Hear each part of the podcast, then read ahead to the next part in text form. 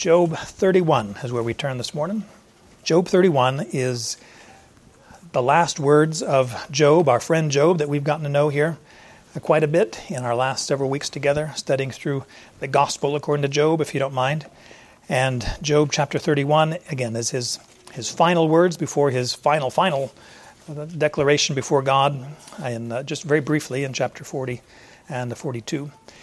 But it's interesting how God is ordering our daily lives. It's always good to see how God is active, uh, orchestrating things to his own glory. Our two scripture readings, we've mentioned to, to some degree, our second one especially, but our first one I was going to mention as part of our study, because what Samuel did in Second Samuel twelve is proclaim his innocence before the people. He said, I'm guilt, guiltless of all these, of any kind of charges. I haven't defrauded anybody. And, you know, First Samuel twelve, he, he says, here I am, and here you can bear witness against me before Yahweh and his anointed. And he, he lists very specific things. We say, well, why are you talking about oxen all of a sudden, or donkeys? And which kind of reminds us of of uh, what Job had. He had oxen, he had donkeys, because that's that's your wealth, that's your means of production, means of transport, means of all kind of thing. And he says, whose whose ox have I taken? Whose donkeys have I taken? Or whom have I defrauded? Whom have I oppressed? And from whose hand have I taken a bribe to blind my eyes with it? I'll restore it to you. You're thinking, that's kind of a weird statement for Samuel to make, but he's proclaiming his innocence, and he's saying, if anybody has any reason to charge me with anything, let them speak now. Otherwise, let me tell you what's going to go down here. And you can read the rest of First Samuel twelve to, to find that out. Our second reading from John, John nine, the question is, question came, this guy that was born blind, was it him or his parents that sinned that he was born blind? And Jesus said, no, no, neither. Sin. You think, wait a minute, aren't they? Weren't they born in sin and all that? Well, yes, but the, their his illness, his blindness, was not because of sin. It was so the glory of God could be manifest in him, and that's what we see with Job as well. He is suffering not because he's worthy of suffering and, and uh, despair and that kind of thing. Remember the false assumptions of the friends that, well, Job is suffering, therefore he's a sinner. Suffering follows sin. And the solution, of course, well, blessing follows piety. Job, you just need to turn back to God and he'll bless your socks off. And we think that's that's that's really a simple way to, to view life, isn't it? Very, very uh, unsatisfactory way to explain what's going on. And Job refused to acknowledge it. He says, what, what are you talking about? I'm not suffering because of sin. I'm a blameless person. And God is against me. And God even has withheld justice from me. And so he's arguing with God. And we see that, and, and we get into chapter thirty-one here. Job is, is pro- protesting or uh, pronouncing his innocence before God. He's he's already defended himself with the people. They're they're giving up on him. They his friends are saying, we can't talk to you anymore, which kind of raises the ire of Elihu. We'll see that in the next chapter. His, this other guy that was there and has long statements about this. But Job is there saying, I am an innocent person, and he lists so many different ways, thirteen, fourteen, fifteen, depending on how you, you categorize these or count these different sins, uh, that he says, I'm not guilty of that. And he's not just arguing it before the people. He's not asking for a judgment or, or witnesses for and against. He says, I have a clear conscience before God. I've not done this. I've not done this. I've not done this. And we can think, well, is Job getting a little bit self-righteous then? Is he kind of just getting full of himself, and, and he doesn't know the depths of, of uh, wickedness that are in his heart? Oh, he knows it. He knows it. And he knows where the battle is. It's not out there. It starts in me. It starts in my heart. It starts what I'm thinking, what I'm valuing, what I'm desiring. And he says, I fear God, and I have turned away from evil. I continually turn away from evil. It's it's a common refrain, as we have thought about it, that act of our Lord, or act of our friend, Job, excuse me, he's not our Lord. Well, he was a sheik, but anyway, uh, act of Job back in chapter one, verse five. Remember when his, his sons and daughters got together for a great festival, and they did it regularly. He said the morning after, he would say, let me, come, guys, come together. We're going to offer sacrifices just in case, perhaps, they have cursed God in their hearts. Let's offer a sacrifice to cover our transgression before God. Job was very concerned about pleasing God and living to please God, and even his, his children, his adult children, most likely, because each one of them had their own home and, and uh, were living that way, it seemed like anyhow, if you read read the text. And he is just very concerned that he would cover any kind of sin with a sacrifice. We'll see that issue of sacrifice come up again in the last chapter. You can read ahead if you want to, not right now, please. But later, chapter forty-two, we see sacrifice returned again to cover blame and sin. Job is saying, you know, any sins that I, that I have in my life, I try to root them out from the source, not just blaming on other people. It's it's my responsibility. And so we come to, to chapter thirty-one, and it come it flows right out of chapter thirty. And let me back up just a little bit here, showing the what Job is doing in these last uh, three chapters here, twenty-nine, thirty, and thirty-one.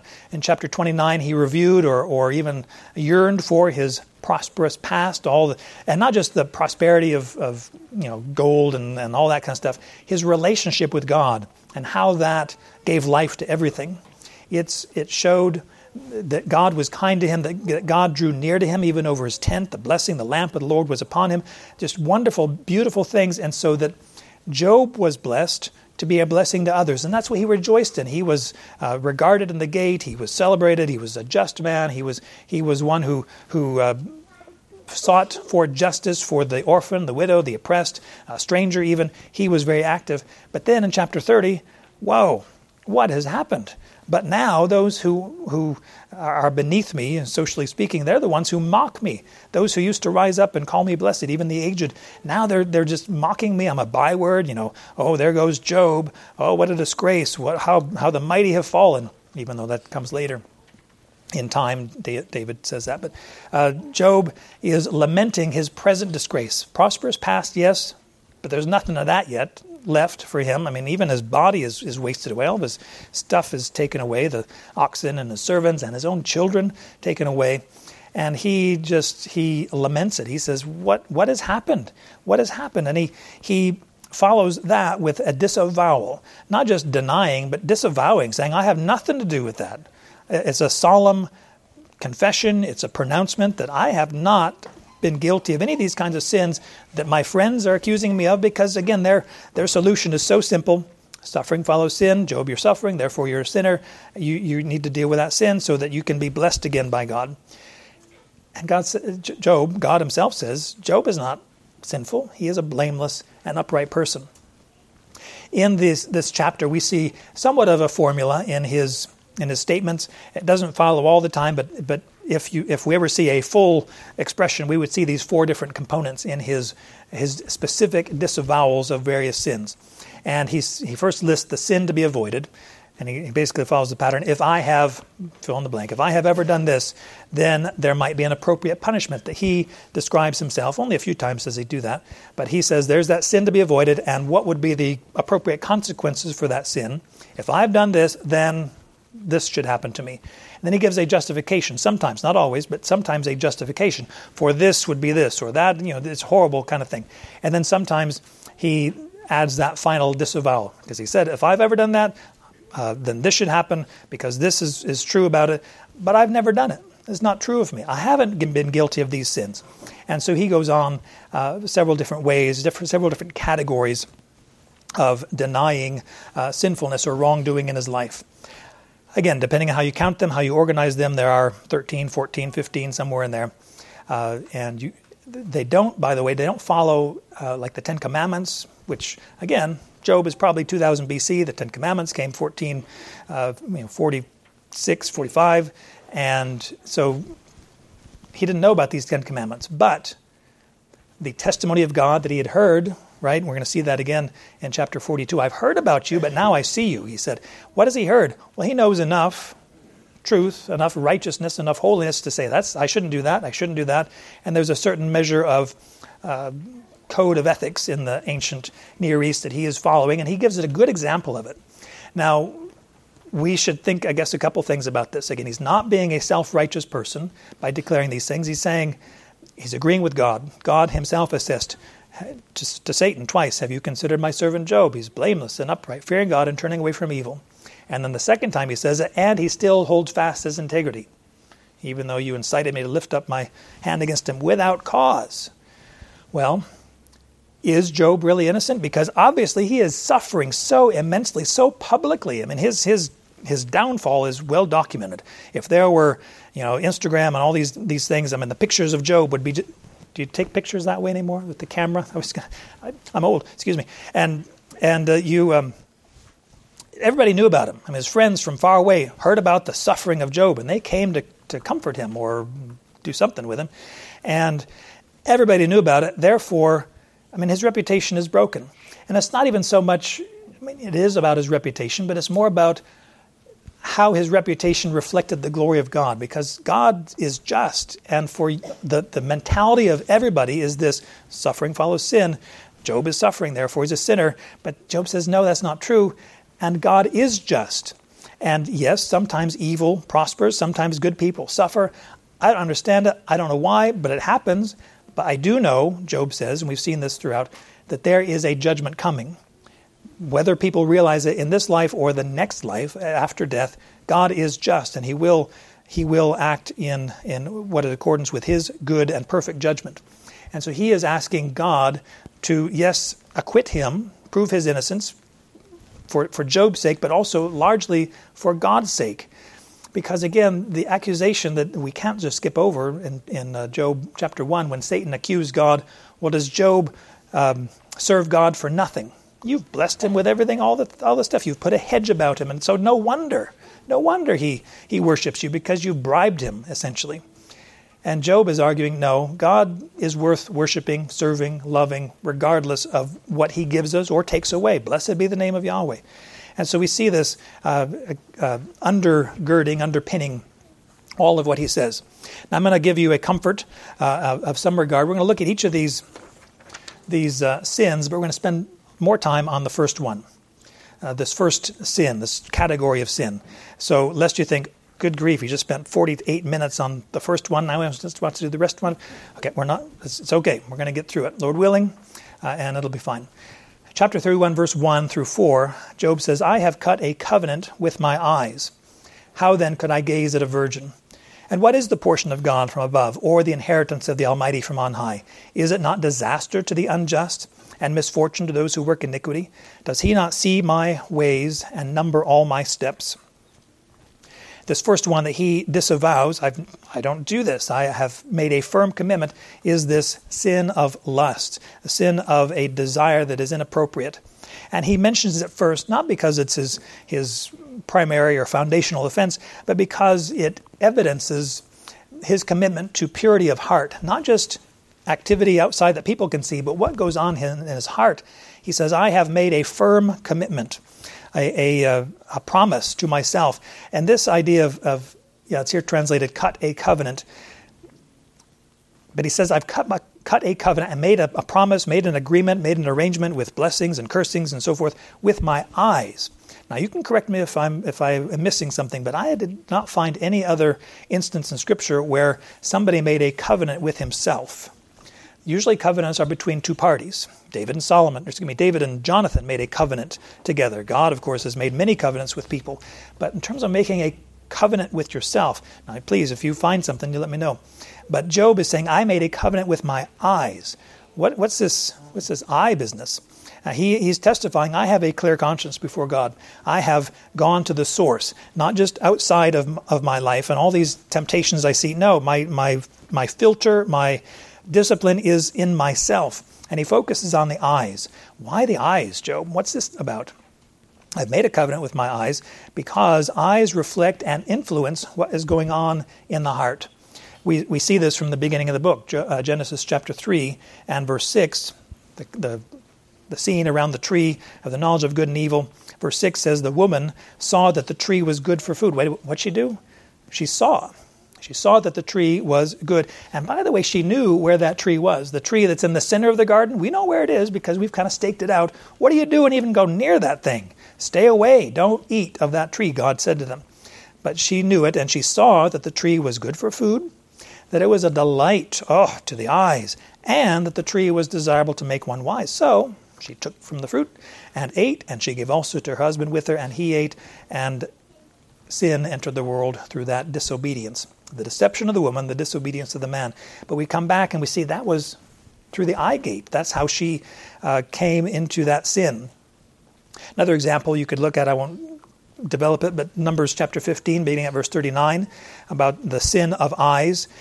one of the one of the key ideas, both in terms of the nature and origin of sin, but also the glory of a confession, is, is Joshua chapter seven, when Achan or Achan, when he sinned, and he, he describes this, and he has just a, a tremendous confession, because he, he goes right to the heart of the matter. This is Joshua chapter seven, verse twenty. He says, "Truly I have sinned against Yahweh, the God of Israel, and this is what I did." Oh, he doesn't cover his sin. He confesses it. I saw, okay, so I saw with my eyes, Uh, among the spoil, a beautiful mantle from Shinar, and two hundred shekels of silver, and a bar of gold, fifty shekels in weight. Then I coveted them and took them. And behold, they're concealed in the earth inside my tent with the silver underneath. A specific confession that, that Achan presented in, not in defense, in, in sorrow. Of course, you can read the rest of the story, what happens with Achan and his family, and even the, the stuff he'd taken. But he goes and says, I saw, and I coveted, and I took. That's just the progression of sin, a downward progression of sin. Uh, but it starts with what you saw. Uh, a classic example, of course, is First John chapter two and verse fifteen, where John says, fifteen and following, "Do not love the world nor the things in the world." Well, how do you, how do you do that? How do you, how do you do that? Well, if anyone loves the world, the love of the Father is not in him. For all that is in the world, the lust of the flesh, the lust of the eyes, and the boastful pride of life is not from the Father, but is from the world. And guess what? The world is passing away, and also its lusts, but the one who does the will of God abides forever. Another example, Second Peter two and verse fourteen, having eyes full of adultery and unceasing sin. Our eyes, it's a, it's a big deal. So what we do with our eyes, where we allow our eyes to settle, and uh, whether it's uh, another person or a, a tree, right, the fruit of the of the uh, tree of the knowledge of good and evil, or uh, a mantle, you know, clothing uh, and silver and, and gold and all. Yes, we see it, we covet it, we want it, we take it. And what do you do? You use it for your own pleasure. You don't do it to honor God. So what we do with our eyes is very important. This this uh, phrase translated, uh, "How could how then could I gaze at a virgin?" That that phrase, or that verb, gaze, is kind of an interesting term. And there are six different terms, seven if you include this one, seven. There we go. Just had to update my refresh, right? Uh, seven different words in Hebrew to talk about a gaze or a look or an analysis or uh, uh, regarding, looking upon. Seven different ways that, that this could be said. Now, because it's in close relationship, Job was talking about his eyes, we can we can say, okay, he's talking about uh, the eyes and, and having a long or prolonged gaze upon uh, this, this um, uh, virgin, it says there. But again, these other other words more reflect the idea of, of what's going on with the eyes, a long look. Um, and we see something that's that's even not prohibited, I guess, or, or condemned. Remember Eliezer, uh, the servant of Abraham, was commissioned by Abraham to go back to his homeland and, and get a wife for his son Isaac. Well, Eliezer went and did these things. Genesis twenty-four, verse twenty-one, uses a different word than the word we have here, to gaze. It says, Eliezer was gazing at her, that is Rebecca, in silence to know whether Yahweh had made his journey successful or not. Is this the person? God? Seems like she is, but, but I, I need to know.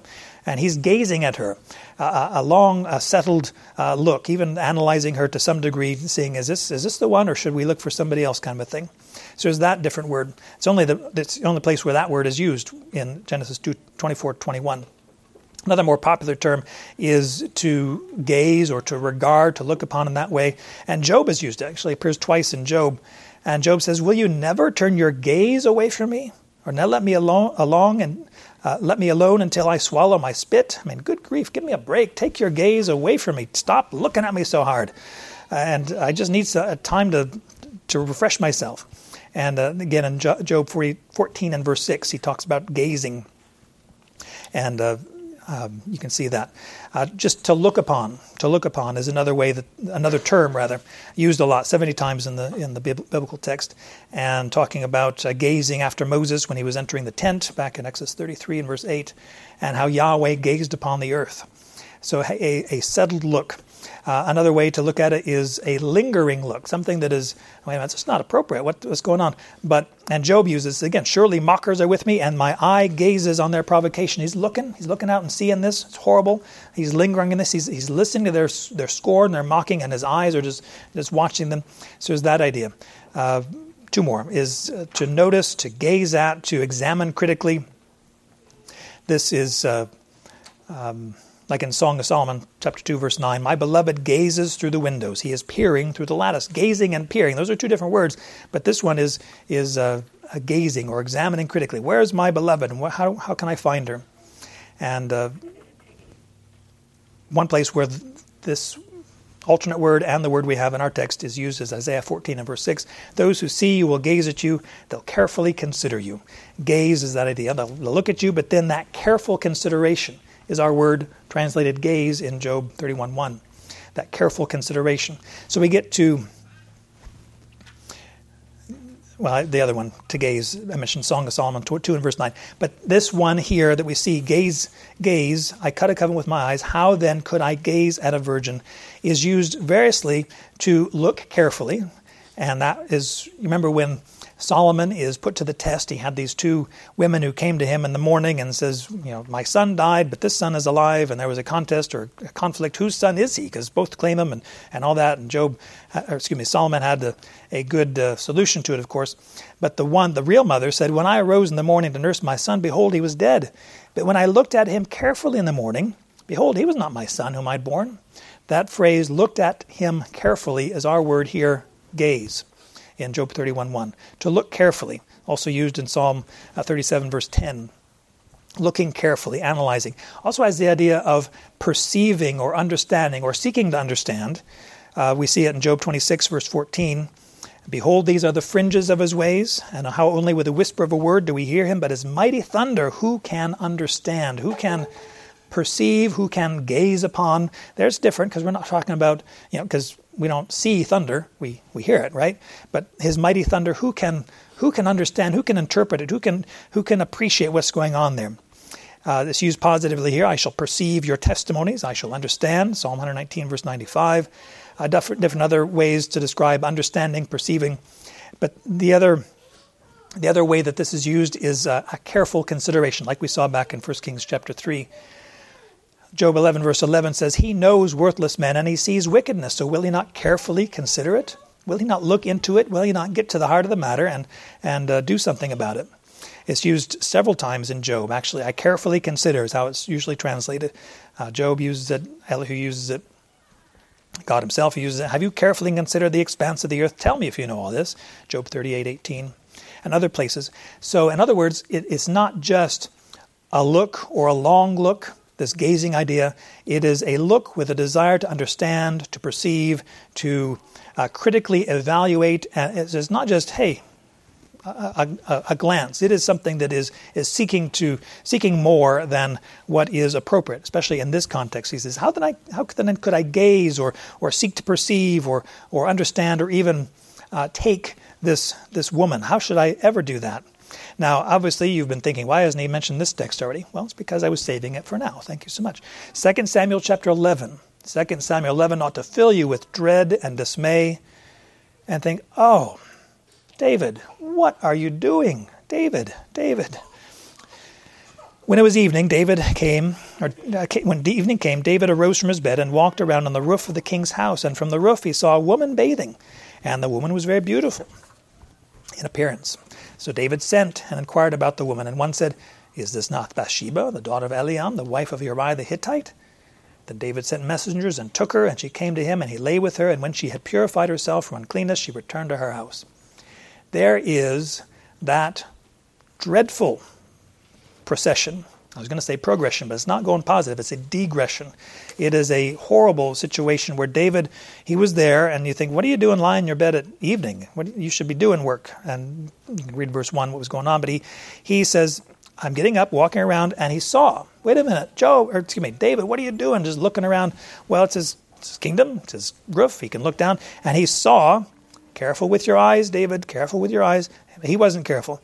From the roof, he saw a woman bathing. And the woman was very beautiful. It wasn't her fault for being beautiful. David's fault for inquiring. He sought to perceive. He sought to understand. He sought to critically examine. Who is this person down there? Because obviously she's beautiful.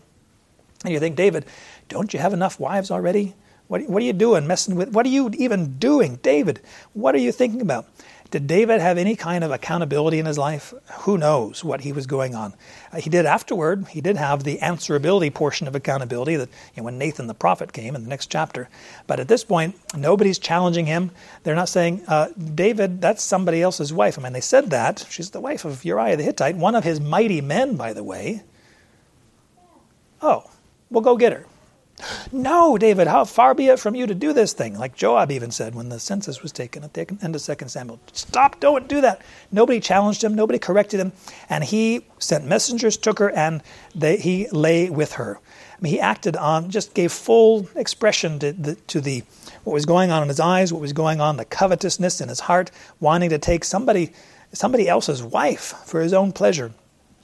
Wicked, wicked, wicked, what was going on there. And judgment came upon David, his son, his family, just horrible. And yet even in that course of it, we see God's redemption in terms of Bathsheba and the son Solomon was born, and the son Solomon who became the, the great-grandfather of Jesus, and Bathsheba being in our Lord's lineage, you know, lineage of uh, family. And uh, God is able to redeem. But why put the Lord, our God, to the test? And why say, oh, God can make good out of this. I'm going to make a mess and God will clean it up fine. Why make the mess in the first place? David, what are you doing about this?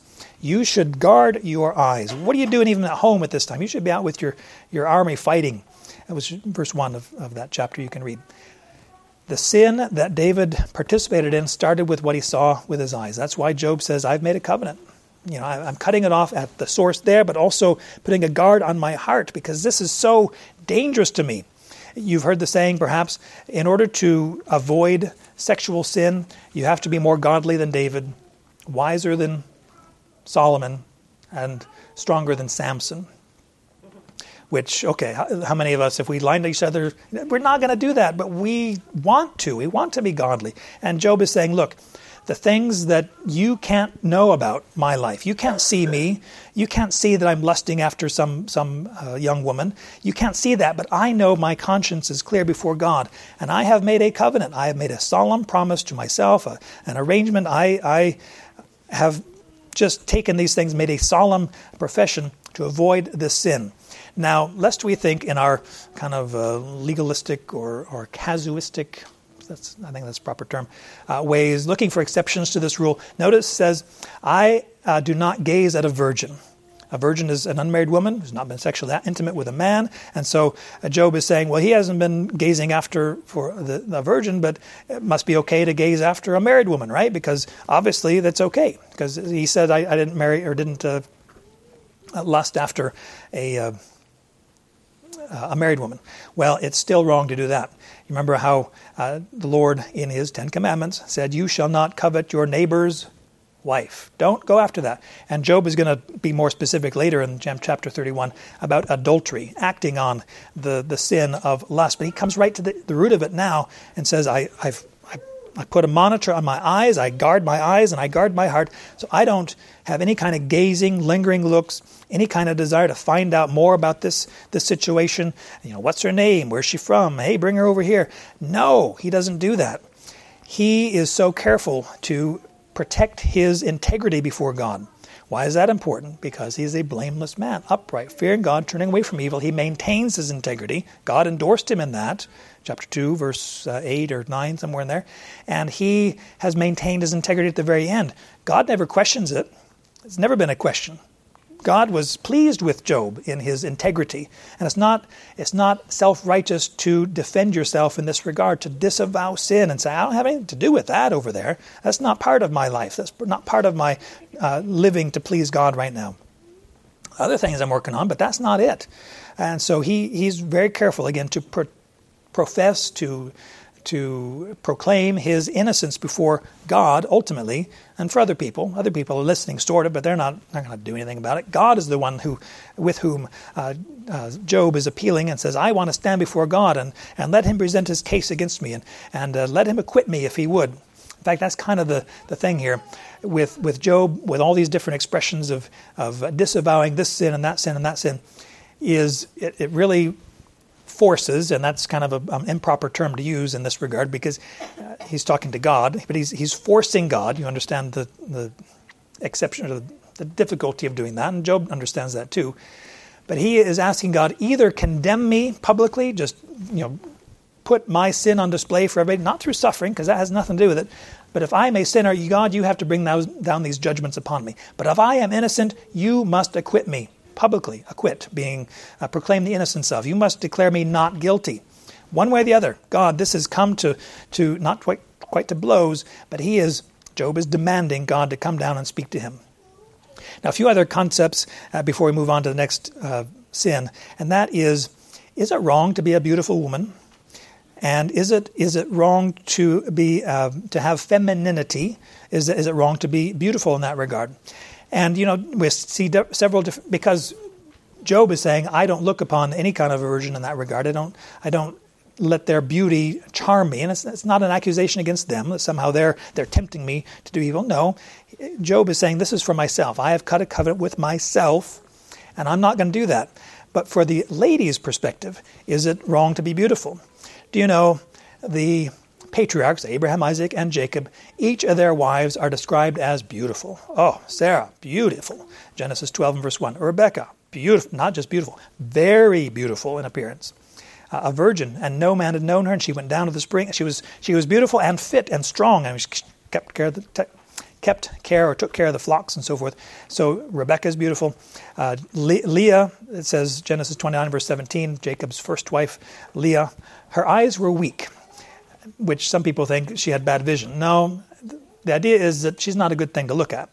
And you think, well, that's kind of rude. But Rachel was beautiful in form and beautiful in appearance. So just the whole the whole works about Rachel, but then her sister Leah, not so much. But God blessed Leah. Wonderful. Wonderful blessings to Leah. By the way, I don't recommend marrying more than one woman. Just don't do it. And they will testify to David did it, Solomon did it to the extreme, but Abraham, uh, Isaac, Jacob, wrong, bad, bad things. Isaac didn't do it, but Abraham, anyway, mess. Don't do it.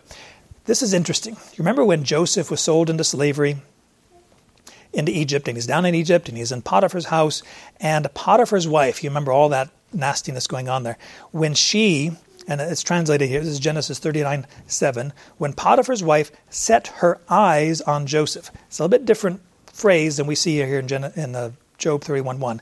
She lifted her eyes on Job. Doesn't mean he's taller and whatever, but but she she's looking at that guy, and she said to, to Joseph, lie with me.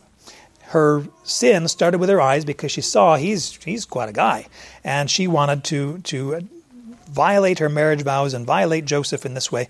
And that didn't happen. Joseph ran away from that situation. But we, we see that, that she valued him. She desired him in his beauty. We see other people described as beautiful. Abigail, uh, the wife of David. Um, Bathsheba, of course, very beautiful. Tamar, daughter of David, is beautiful. Tamar, daughter of Absalom, named after his sister, perhaps, very beautiful. Abishag, First Kings one, beautiful. Um, Queen Vashti was beautiful in appearance. Uh, Esther, oh, just top-notch. And so, and even we're going to see it in Job forty-two and verse fifteen. When God restores the fortune of Job, he had seven sons and three daughters. And it says, verse forty-two, verse chapter forty-two, fifteen, now in all the land no women were found so beautiful as Job's daughter, daughters. So it's not wrong to be beautiful. It's celebrated in Scripture. But there is an improper use of beauty. We see this in Scripture. Proverbs eleven, verse twenty-two, as a ring of gold and a swine's snout, so is a beautiful woman who turns away from discretion. It, you, you'd think that a beautiful person, beautiful woman would be discreet, would be, you know, use her beauty appropriately, not as a as a snare, as a tool to capture people's attention, but as a as a uh, a useful thing to advance uh, her own reputation and for the advancement of others that, that see her. Proverbs thirty-one thirty talks about charm being deceitful and beauty being vain. Deceitful, charm, you know, put your... It is inter- interesting, yes, when when the Scriptures talk about a prostitute or a woman, a harlot, that kind of thing, it, it mentions her appearance, but usually it focuses on or develops the words that she uses. And here, the, the, the writer is saying charm or the words are deceitful. And go back to Proverbs seven if you want to look at what is it, what's this deceit going on. Proverbs seven. Charm is deceitful, and what she has, it is vain, it's empty, it, it's it's going to, to pass away. But a woman who fears Yahweh, she shall be praised. And she uses her beauty. It doesn't say she's ugly. Only the ugly people fear God. No, that's not what he's saying. But she's going to be praised because of her fear of God. To have a reputation as a God-fearing woman is what we want. How can women use their uh, adornment, their cosmetology? Cosmetology comes from the Greek term to put things in order. And how can a woman express her femininity with confidence, not to be afraid or ashamed of it, and uh, not and, and with joy, and saying, I am a woman made in God's image. I am a one who is celebrating this, but I'm using my beauty not as a trap, not as a lure toward other people or the men, but to adorn myself properly. Second, or excuse me, First Timothy chapter two, verse nine, Paul says, I want women to adorn themselves, how? With proper clothing, with modesty and self-restraint, not with braided hair and gold or pearls or costly clothing, but rather by means of good works, as is proper for women professing godliness. Don't spend so much more time on your physical appearance than you do with your godliness, what's going on in your heart. It's not to say that we're going to work on our godliness more than we look. We're not going to comb my hair today because I'm a godly person. Okay, take care of yourself, put things in order, but remember these things are far less down the line. It's kind of like what you'd read earlier, or a little bit later in First Timothy four, um, physical discipline or bodily exercise, or how we want to work it out, is profitable for a little thing. It's it's good, okay, it's good to walk, it's good to move, good to lift weights and whatever, but let me tell you, godliness is useful for everything. Make sure you put things in proper order. First Peter three, verse thirty, verses three through six, talks about, again, that adornment, not merely external. And that word merely is added in there, because you can just as well say, your adornment must not be external. Don't be so fixated upon outside stuff, braiding the hair, gold, jewelry, all that stuff. But let it be the hidden person of the heart with the incorruptible quality of a lowly and quiet spirit, which is precious in the sight of God. And it talks about Sarah going on there. Again, beauty is something to enjoy and to be a blessing for yourself and for other people, but always reflecting the glory of God, always reflecting a godly character. We don't want to follow after that, that again, the Proverbs thirty-one thirty, charm is deceitful and beauty is vain. No, don't don't do that, but do look beautiful. We see beauty celebrated, especially in that marriage situation, in Revelation twenty-one and verse two. The holy city, New Jerusalem, is coming down out of heaven, uh, Uh, from God, made ready as a bride adorned, made beautiful. I mean, everything's put together for her husband, that holy city. So beauty is something that we can appreciate. The problem that Job had was not with beautiful people out there. It's with his own heart. He has put a guard on his own heart. And he's, so the question is, well, are women responsible for a man's temptation then? Uh, is it is it the woman's fault? Well, that's what Adam said. The woman, and not just not just Eve is the problem, the woman you gave me, God. Somehow, if there was a refund policy, a return policy, I would have given her back. But you gave her to me, and so it's really your fault. Sorry. No, God will not allow that to stand. Adam was responsible. He was just wickedly disobedient. The woman is not responsible for for Adam's temptation. The woman is not responsible, or somehow uh, the, the agent or the provocateur of, of the man's temptation. When we talk about accountability, and we talk about it a lot in our world, account- you're going to hold you accountable. What does that mean? What does it mean? There are three aspects to it, I believe, as I've studied this for a variety of uh, situations. First one, first one is self-mastery. That's what we see in Job. Job thirty-one one. I have cut a covenant with my eyes. I've done this. This is a serious commitment. I desire godliness. I desire the proper use of my faculties, my whole body, beginning with my heart and everything else about me. I use it for God's glory. I use it to the, to the fear of God, and I want to please God with everything about me. So self-mastery begins the accountable lifestyle. But then there's the idea of transparency. We don't start with transparency. Transparency just means, hey, other other people can see what's going on in my life. I've I've either being passively monitored by other people, people are watching me, or I have willingly chosen to expose certain aspects of my life to to uh, to various people for the purpose of accountability, for the purpose of maturity and godliness and so forth. We don't start with transparency, and we just need more transparency. Well, because wait a minute, Transparency is useless if it doesn't start with self-mastery.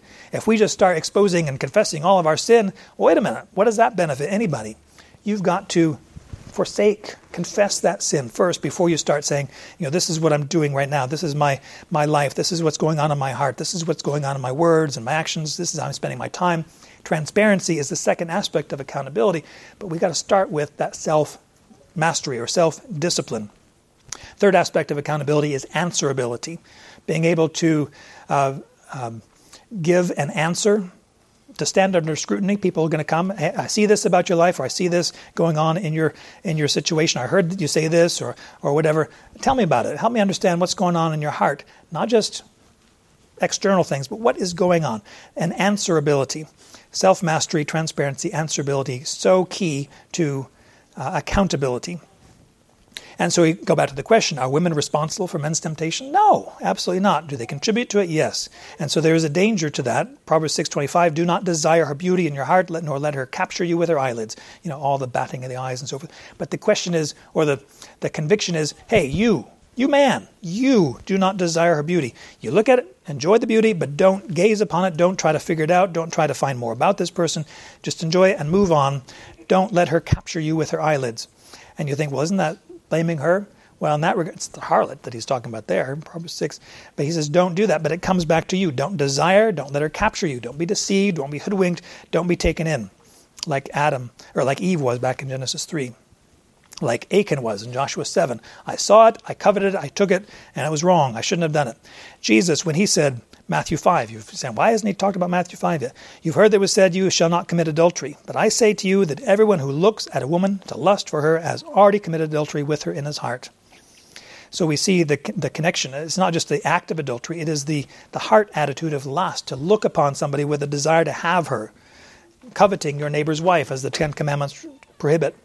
And he says, don't do that. You've heard, you, you, you said, oh, I haven't committed adultery because we haven't slept together. No, let me tell you, if you look with lust, a desire for that, then that is wrong. And he goes on to say, this is what you should do about it. Not execute the woman. No. If your right eye makes you stumble, tear it out and throw it from you. It's better for you to lose one of the parts of your body than for your whole body to be thrown into hell. So he starts with the eye, because that's where the, the beauty is is ascertained or, or seen for the first time. And then if your right hand, so if you act upon the lust that is your heart, if your right hand makes you stumble, cut it off and throw it from you. It's better for you to lose one of the parts of your body than for your whole body to go into hell. Wow, much can be said about that. And, and Job is going to say that here just briefly in terms of the punishment that is due him. I need you to write this down. First Thessalonians four, first eight verses talk about Uh, abstaining from sexual immorality being God's will for each one of us.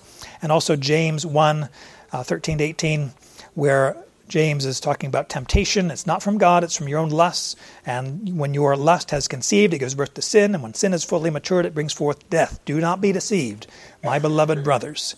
Don't you be deceived about that. Remember what John said, everything that's in the world is perishing, passing away. But the one who does the will of God abides forever.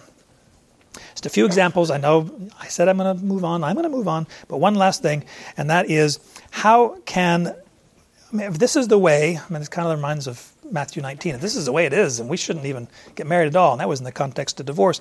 But man, we should we should just separate, have the guys over here and the girls over here, and just never the twain shall meet.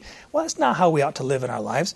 One of the presiding principles in relating of men and women, whether you're married or not, how do we relate to one another in different ages and stages of life, and how do we just do that? Well, First Timothy five, first couple of verses are, are helpful in that regard. It says, do not sharply rebuke an older man, but rather plead with him as a father.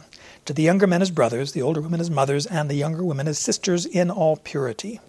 How should, specifically, how should men and women relate, especially younger men, younger women? Well, as sisters. In and not in a no, my sister, right? No, as a as a sister in all purity, in all cleanness, moral cleanness, without any kind of defect, without any kind of compromise or question or questionable activity or or the, the heart attitude. No, loving, kind sibling relationship. We we regard one another. We view each other as individuals made in God's image and not as objects or commodities to be traded or bought and sold like baseball cards or something. No, we we regard that as a person. That's that's somebody's daughter. That's somebody's uh, uh, sister, or it's my sister. I'm going to treat her that way, with all purity. I'm going to come back to my own self and have the desire for what is right before God. We often in our house quote Thomas Jefferson, and in his first first inaugural address, he has this kind of a phrase. He said, "Peace, commerce, and honest friendship with all nations, entangling alliances with none." You think, what's he talking about there? One thing here, just be careful in your relationships with other people. Another way to say it is free and open trade with all, entangling alliances with none. Just be careful how how close you get to somebody in our sisterly, brotherly relationships. We want to limit the exclusive attention. I mean, other, you know, a marriage relationship, fine, but outside of that, be careful how much attention you give to, to one person. And don't make a claim on that person where there is no claim. That's not my boyfriend, not my girlfriend. This is a friend. That's a person. We relate. We do stuff. There is no exclusivity, no possessive uh, nature in that regard. And also, one final thing. Avoid compromising situations. That is time of day, location, means of communication, frame of mind that we can think about. And that goes when we're talking with other people directly or coming back into the online world where so much of this happens, where a lot of this coveting, this gazing, the seeking to understand, and, and you can just search all manner of things. If if that is a, a fault of yours, if that is a transgression of yours, then what are you going to do about it? You're just going to say, well, God forgives. Yes, he does, but he demands holiness from you. He demands, by the way, perfection. Be perfect as your heavenly Father is perfect. So don't just say, well, it'll be fine, it'll all work out, God will forgive. There is a point when God says, enough. You're you're chasing after sin. Saul, King Saul, you're chasing after sin. It's going to be wicked, bad. Judgment is coming. Be very careful. Again, Job has said, I have a, co- a covenant with my eyes. How could I gaze at a virgin? Be careful what you let in your eyes. Be careful what you let reside and settle down in your heart, because it will destroy you. I said we're going to do the whole chapter. I'm going to relent. Okay, thank you so much. But we need to look at these next few verses here. What is the portion of God from above, or the inheritance of the Almighty from on high? God is storing up sin. Do you remember how he said, it's Psalm one hundred thirty, Lord, uh, Adonai, Lord, if you were to keep a record, count the number of sins we've done, oh Lord, Yahweh, who can stand? But maybe I alternate it. I think it's anyway. He uses two different terms, Adonai and Yahweh, in that verse. If God were keeping a record, if He was keeping track of our sins, who in the world could stand? Who could be blameless before God? Nobody. If God does, but the thing is, it's not an if. God does keep a record. God does write down our transgressions. He does keep record of our sins and our, our wickedness against Him. But then the next verse says, there is forgiveness with you. There is forgiveness with you that you may be feared. Not a forgiveness as, oh God, you know, we're chums, we, we're going to the bar together tonight because he's for, a forgiving God. No, he forgives so that we would fear him, that we would honor him, that we would obey him, that we would tremble at his holiness on display. But also we want to see it on display in our own lives. We want to make him proud, to glorify him, to to exalt him in all of the things we do, because he does keep a portion. We see here back in verse two, what is the portion of God? What is the reserved little piece? What is the reward even? They were inheritance from the Almighty, of the Almighty from on high. What does the evildoer get? Is it not disaster to the unjust and misfortune to those who work iniquity? Now, lest we think, oh, so he's saying that sin follows, or excuse me, suffering follows sins, he's, because judgment follows. Well, generally it does, but not always in this world, right? The wages of sin is death. Whether the person dies for their sin or suffers for their sin in this life, well, that's, forget about it. That's that's temporary. That's small beans. But to suffer eternally for our sin is not disaster. Is it not disaster, what God is storing up for the unrighteous? Disaster to the unjust and misfortune to those who work iniquity. And lest you think, and this was the accusation against Job, Job, you're saying that God is so high that he can't even see and, and look down what happen, what's happening on earth, and he doesn't take notice of evil doing and right doing, and he doesn't act. Job says, no, does he not see my ways and number all my steps? Wow. There's that, going back to that accountability thing. We should be mastering, disciplining ourselves. We should be transparent with other people. We should be answering questions and, and uh, evaluation or examination, but we also ought to regard this is not a voluntary thing before God. God, I have chosen to not be transparent with you. Thank you so much. I'm not going to give an answer to you for whatever I do in my life. This is my life. Leave me alone. Do you know anybody like that? Are you like that? Are you, do you know somebody? I mean, th- this is a serious problem that we have in our lives because our accountability to God is not a voluntary thing. Does he not see my ways and number all my steps? He knows, even not just external stuff that we'll get to, Lord willing, next week, that that Job rehearses, inside, in the heart. He knows what's going on in my eyes. He knows what's going on in my heart. And does he not see these things? And does he not number, count, record even all my steps? He knows these things. And by the way, lest you think, well, I'll never have to answer my, for my stuff. Everything. Ecclesiastes twelve. God will bring every act to judgment to see whether it is good or worthless, evil, wicked, filthy. Uh, and God is just. He's not deceived. He's not. We can charm. We can, we can try to charm. Oh God, you, you're so kind and so gentle. You're so you forgave David. All those things. He'll be fine with me, right? Do not presume upon God's grace. Espe- I mean, sinners, whatever, but especially for Christians. How shall we who died to sin continue in it? Oh, God is so gracious. He'll be fine. You should not be living that way. It's not a matter of could. You should not. You should not be living those way. You should follow Job's example. What are you doing with your eyes? What are you doing with the coveting, the desires of your heart? What are you doing with the way you're thinking about other people and relating to them?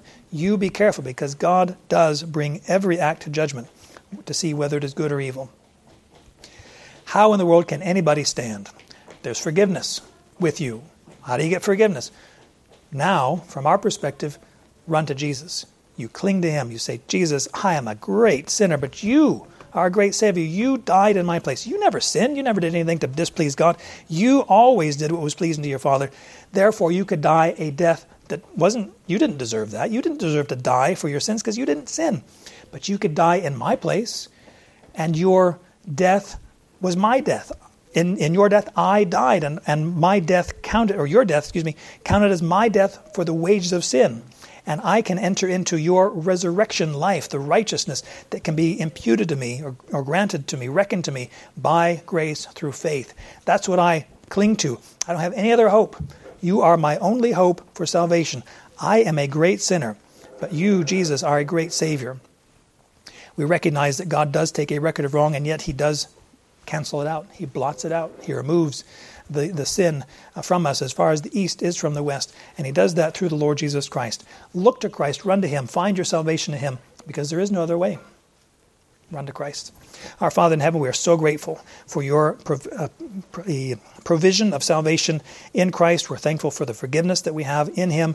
And we pray that we would not squander that. We would not take advantage of that. Not somehow uh, say, oh, you're a forgiving God, so let me see what else you can forgive me for. No, please help us to tread lightly in these things. This is death. We're t- playing with death. Playing with things that will destroy us and, and others about him. It is a violation of other people's uh, image of God-ness, this idea of lust and coveting. And we pray that you would protect us from these things. Help us to be very vigilant. Help us as relate to one another, not as in a, in a callous way or in a, in a objectifying way or, or anything that's wicked like that, but treating people as people, as individuals made in your image, as brothers and sisters in Christ. Please help us to be very careful to honor you in this regard as Job was. And it's not just the other person's fault. It comes, it starts with ourselves. Please help us to walk in a manner worthy of our calling. Please help us to glorify you in all things and praise you. Thank you again for each one who's here. Please save, please sanctify for your good pleasure. We pray in Christ's name. Amen.